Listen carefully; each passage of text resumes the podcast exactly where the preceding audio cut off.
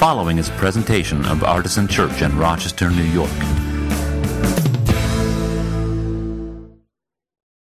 Our reading is from Ephesians uh, chapter 5, verses 15 through 20. That's on page 952 in your Bible if you care to read along. Um, it's probably up behind me as well, but I'm facing this way.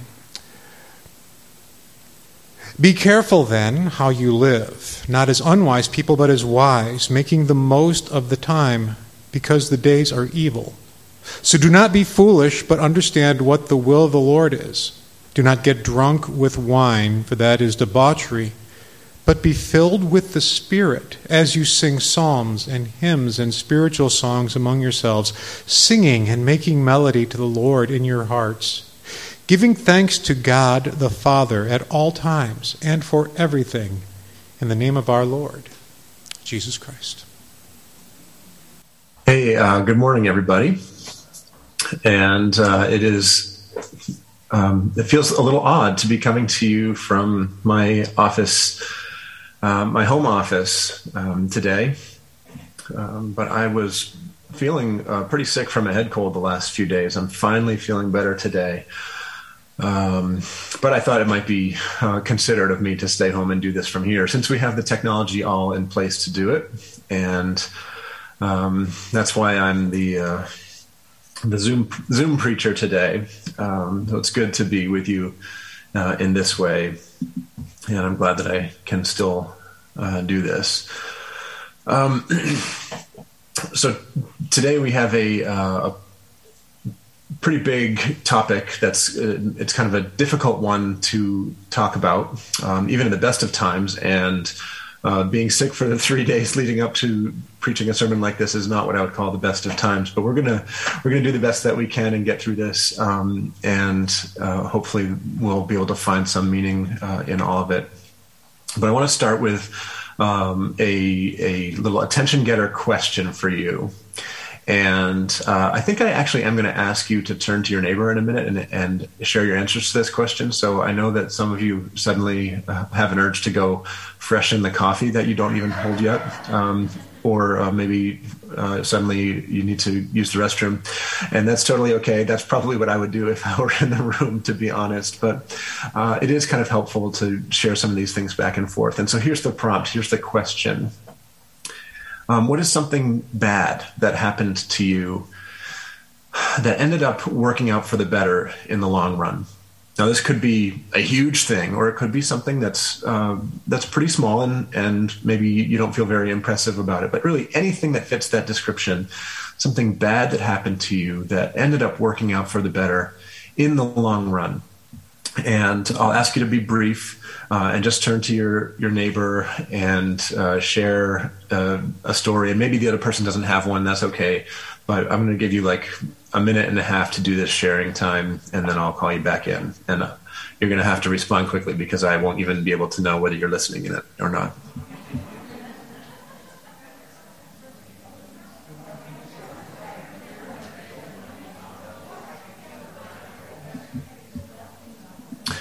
So I actually can hear you a little bit through my speakers. Um, we do have mics that are set up in the room to capture the room audio, which is kind of a, a nice bonus for the Zoom and Facebook participants um, that we didn't have in place the last time that I preached from my home office. Um, so that's a nice thing. So we are um, in the second week of this two week brief series about Thanksgiving. And uh, it, the season, right? Um, last week we talked about giving thanks in all circumstances, and this week, as promised, the topic is giving thanks for everything.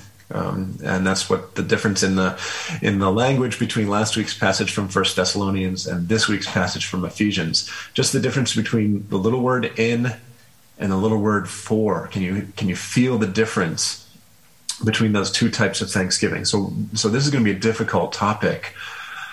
Uh, but before we dive into it, I do want to say the same thing, uh, or a version of the same thing that I said last week about the Thanksgiving season, which is um, to honor the fact uh, that um, the Thanksgiving season probably hits a little differently for uh, the native people of our country. and to uh, recognize the fact that Artisan Church um, sits in the, what we call the city of Rochester and the county of Monroe and the state of New York, but um, these territories sit on Seneca and Haudenosaunee lands. And then, just as I did last week, I, I want to read to you today's key passage um, from the First Nations version of the Bible. And uh, this is a, a, translation of the New Testament that was made by indigenous people uh, with the intention of connecting to the heart language of the over 6 million English speaking First Nations people of North America. And so um, today's passage that you heard Penny read a moment ago is from Ephesians 5 uh, 15 through 20. And I'm going to read to you the First Nations version. She read the uh, New Revised Standard Version, which is our usual English translation. But here's the First Nations version of that same passage. Walk with your eyes open and make wise use of your time, for the evil days we live in are full of worthless and troubled ways. Keep foolishness far from you and welcome the ways of wisdom. For then you will clearly see the path Creator has chosen for you. It is not wise to become a drunk, for it will lead you to a life of emptiness and sorrow. Instead, drink deeply of Creator's Spirit, and He will lead you into a life of beauty and harmony. At your gatherings, tell the ancient stories and sing the traditional songs. Sing spiritual songs from your heart as you dance before the Great Spirit, giving thanks to our Father, the Creator, as you represent our honored Chief, Creator sets free, Jesus, the chosen one. So, uh, the language of that First Nations version is really interesting to me. Um, one of the things that is different is that it it sort of softens the blow, if you will, of that prepositional phrase for everything. So uh, I'll revert to the the NRSV's version that says, um, "Giving thanks to God the Father at all times and for everything, and for everything, in the name of our Lord Jesus Christ." And did you catch something else in that passage, by the way? Um, that this is one of those other, and as I said last week, very few places in the New Testament where God's will is specifically articulated. And both times it has to do with being thankful people, um, which is really something that we ought to take to heart. I think there's only five, if I remember right. I'd have to go back and, and find the sermons that I've given on that. But there are five places, I believe, in the New Testament that specifically articulate God's will. And last week's passage and this week's passage, totally unintentionally, are two of those five, and they both have to do with thanksgiving. But in this case, it says giving thanks at all times and for everything. Now, that's really a hard thing to do. Um, if you are a person who's experiencing great suffering or trauma right now, being told that you're supposed to give thanks for that uh, is probably not a, a message that you enjoy hearing and I'll just give you the disclaimer that it's not a message that I enjoy delivering. Um, this kind of thing, as far as I understand it, which is honestly not all that far, it really requires a lifetime of, of practice and and um, study. And even very deeply spiritual people uh, end up struggling with this concept to their last days. And so I just want to say that I acknowledge that it can ring kind of hollow to try to cover it briefly in 15 or 20 minutes. But um, I'll do the best with, with what I what I have. Um, I'm actually not going to say very much about this in hopes that the few things I do say will be able to land better. So, how do we come to understand and accept and practice the idea of giving thanks for everything, not just in all circumstances, but for all circumstances. To me, it's always helpful to start with the big picture. It, it, to me, these things always have a, at least they have a better hope of making sense to me if I can start with the principles and the, and the kind of the big picture of, of these things. I do have a simple application practice to suggest at the end, but I want to talk to you about a couple of big picture ideas first. And the first one is to think about the why, right? So how, many of you were the kid who always said why when your parents told you to do something? Right? I can't see you right now, but I can imagine that there's lots of hands that go up when I ask that question. I, I even I even can imagine certain specific people's hands going up um, when I say that. I am a firstborn child, so I, I, was not usually the one to say why. That tends to be what what happens sometimes. Um, but I do think the why question is very important, and so often with these difficult uh, spiritual slash religious teachings, we get a a spiritual slash religious version of because I said so. And with something like this, that's not really good enough for me. And I know it's not really good enough for a lot of you. Let me give you one passage of scripture from the book of Romans that might give us a glimpse at the why of this situation. This is Romans 5, verses 1 through 5. And uh, it says this Therefore, and we're going to skip over the therefore rule for today, right? What is the therefore, therefore? Or we just don't have time. Um, but therefore, since we are justified by faith, we have peace with God through our Lord Jesus Christ, through whom we have obtained access to this grace in which we stand. And we boast in our hope of sharing the glory of God. And here's where it gets to the point. And not only that, but we also boast in our sufferings, knowing that suffering produces endurance, and endurance produces character, and character produces hope, and hope does not disappoint us. Because God's love has been poured into our hearts through the Holy Spirit that has been given to us. This is one answer to the question why should we give thanks for all things, including for our suffering? The Apostle Paul seems to be indicating here that suffering can have a good end. Now, thankfully, he articulates a process, and even just reading that process sounds kind of tedious, doesn't it? Um, suffering produces endurance, endurance produces character, character produces hope, and hope does not disappoint us. That's a lot of steps. Um, and of course, in real life, they're going to take a lot longer than the five seconds it takes to read them. But that's that's one way of thinking about this. We can give thanks even for the suffering that we're experiencing, knowing that uh, suffering can, through this process, get us back to hope, a hope that does not disappoint. And that's part of why, uh, as I'm sure you have figured out, I asked you at the beginning of the service to tell each other a story of a time when something bad happened to you that ended up working out for good in the long run.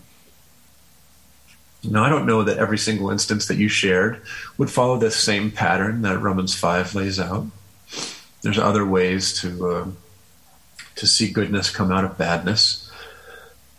Uh, but I hope that sharing that story and hearing at least one other person's story this morning gives you some uh, some foundation to begin to think about how suffering can be something to be thankful for. I saw something this week that a friend of mine posted on Instagram and um, it's at the same time a little bit eye rolly and also pretty inspiring. And what it said was, when you replace "Why is this happening to me?" with "What is this trying to teach me?" everything shifts. When you replace "Why is this happening to me?" to with "What is this trying to teach me?" everything shifts. So I don't know how many of you are in a situation right now where you're asking, why is this happening to me? Certainly it's easier said than done, but it might be worth saying, what, and I would reframe the language. I might, I might say it like, what can I learn from this? What can I allow God to teach me through this? So it's this, uh, this idea that There's a specific way that suffering can transform us for the better. And uh, if you can grasp that and internalize it, you might get to the point of being able to give thanks for or even to boast in your sufferings. So I wonder how that sits with you. Um, for me, it's in that yes, I understand, but no, I can't apply it very well yet place. How does it sit with you? Let me give you another um, important big picture concept.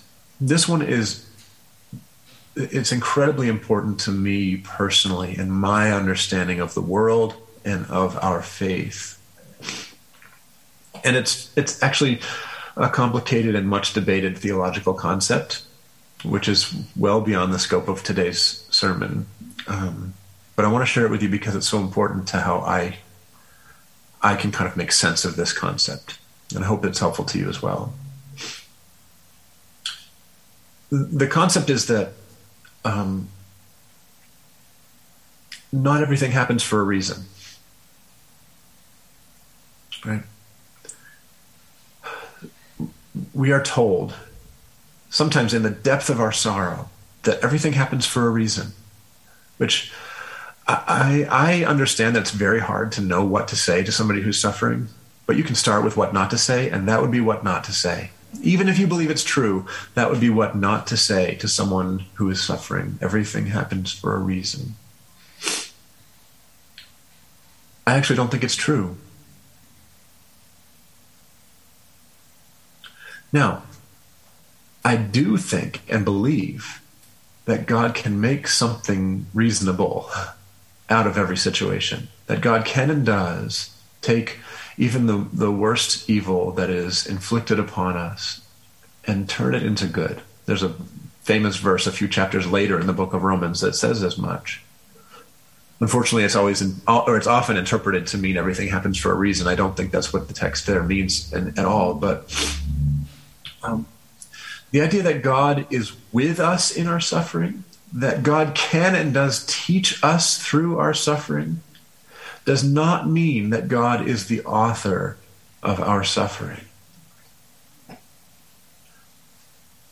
Now, as I said, there's lots of theologians who disagree with me on that.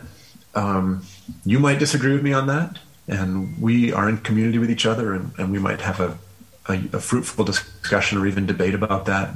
Um, practicing, as always, the radical Christian love that we need to practice when we disagree with each other. All I can say to you is that for me, I cannot make sense of giving thanks for suffering if I um, am required to believe that God is the author of that suffering. It's one of those tectonic theological shifts that happened many years ago in my life and has frankly allowed me to continue to practice the Christian faith. Um, and so if you've never heard that idea before, if it's brand new, the idea that, that maybe not everything happens for a specific reason, then uh, let me know. I'd love to hear from you about that. And, and um, if you'd like to hear sermons on that sometime in the future, please uh, shoot me an email and I would be happy to, to put it in the queue. Um, as I said, I can't really articulate all the biblical arguments that I might have for that, but it's really important uh, as a concept for me, and I wanted to share it with you. So these are the big picture ideas. Um, first of all, that there are some practical reasons why suffering could possibly be something we want to give thanks for. And secondly, that um, God's work through our suffering does not mean that God is the author of our suffering. Let me leave you with a, a very simple, practical application um, so simple that it almost feels like uh, you're not getting your money's worth today out of this. Um, but as much as I'm drawn to big pictures, uh, kind of practical or big picture uh, principles and truths, like I've been sharing with you, I'm also drawn to very simple, practical, bite sized um, spiritual practices. And so the spiritual practice for this week picks up picked up where we left off last week, and that's simply to start small. You know, um, a concept like giving thanks for suffering is so enormous and impossible if you try to start at like the pro all star level of this, right? So if you've had a death in the family recently, uh, if you don't have a spiritual practice built up of giving thanks for all things, don't try to start with that. Um, and frankly, even if you have, you, uh, I think a, a, another important idea uh, that's meant a lot to me is is sitting with the pain and not insisting on an answer and not trying to make a neat, tidy bow on something that it's impossible to put a neat, tidy bow on yet. Certainly not to pretend that there is one. Start instead of with some major tragedy that you've experienced recently. Start with a simple one, a frustration at work, or or even something as trivial and everyday as as um, the little minor road rage that we experience. Right. So, how could you know that time when you're when you're trying to make the yellow light and you you know you can make it, you might just have to give it a little extra gas, and then the person in front of you puts their brakes on, right? Um, I'm not going to ask you to use the words that you use when that happens, but what about thinking about how could that be a moment of learning for you? I'm serious. What small transformation could you take part in in your own life in that moment? nobody would call that suffering, right? It's not what I'm saying. But it's a bite sized version of this. I bet there's a lot of spiritual lessons to be learned in that moment. We could talk about patience. We could talk about loving our enemies. we could talk about a lot of things. What about being passed over for a promotion that you thought you deserved at work? Now we're getting to a little bit more difficult example, but not to the level of, you know, loss of life or anything. What can you notice about that experience? If you stop and think, is this suffering or whatever you would call it, is it doing anything to help build your character, your endurance, are you learning anything? Are you allowing God to be present with you in that experience?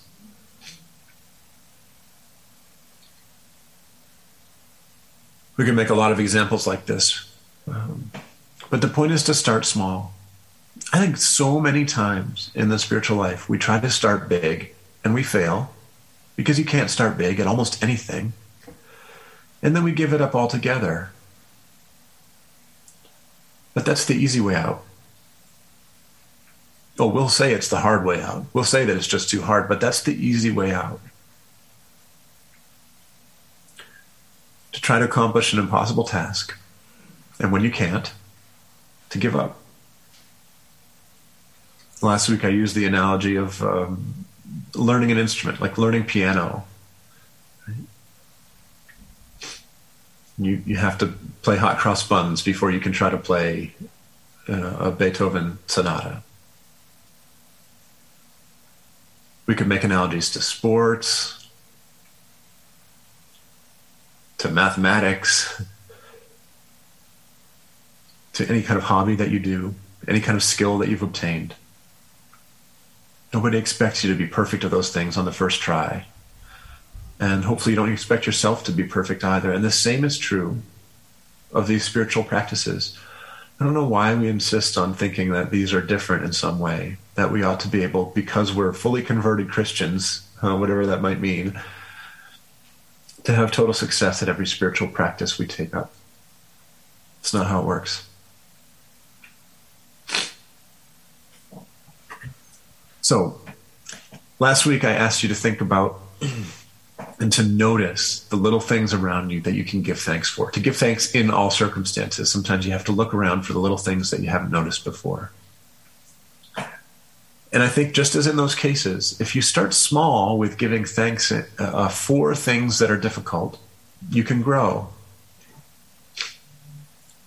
But if you expect to be able to start out giving thanks for an experience of deep suffering on the first try, I think you're you're in for discouragement and and maybe more importantly for no growth at all. There's so much more that could be said about this idea, but I think I'm going to leave it here. I've barely scratched the surface, but I hope that um, it's been of some use to begin thinking about it. And I'd encourage you to think about a specific way that you can start small this week. Um, if you're a road ragey person, maybe put a post-it note that just says "thankful" on on your uh, steering wheel or something.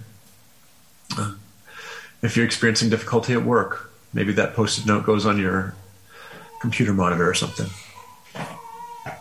You have your own version of this. You know your life much better than I do. Can you write thankful on a post-it note somewhere, literally or figuratively, so that this week, when you experience the little trials you can practice being thankful for them. And I hope in that way begin to develop the spiritual muscle of thankfulness in suffering. We all need to work on this together. Uh, my prayer is uh, that the Spirit of God will empower you and show you ways to do that this week.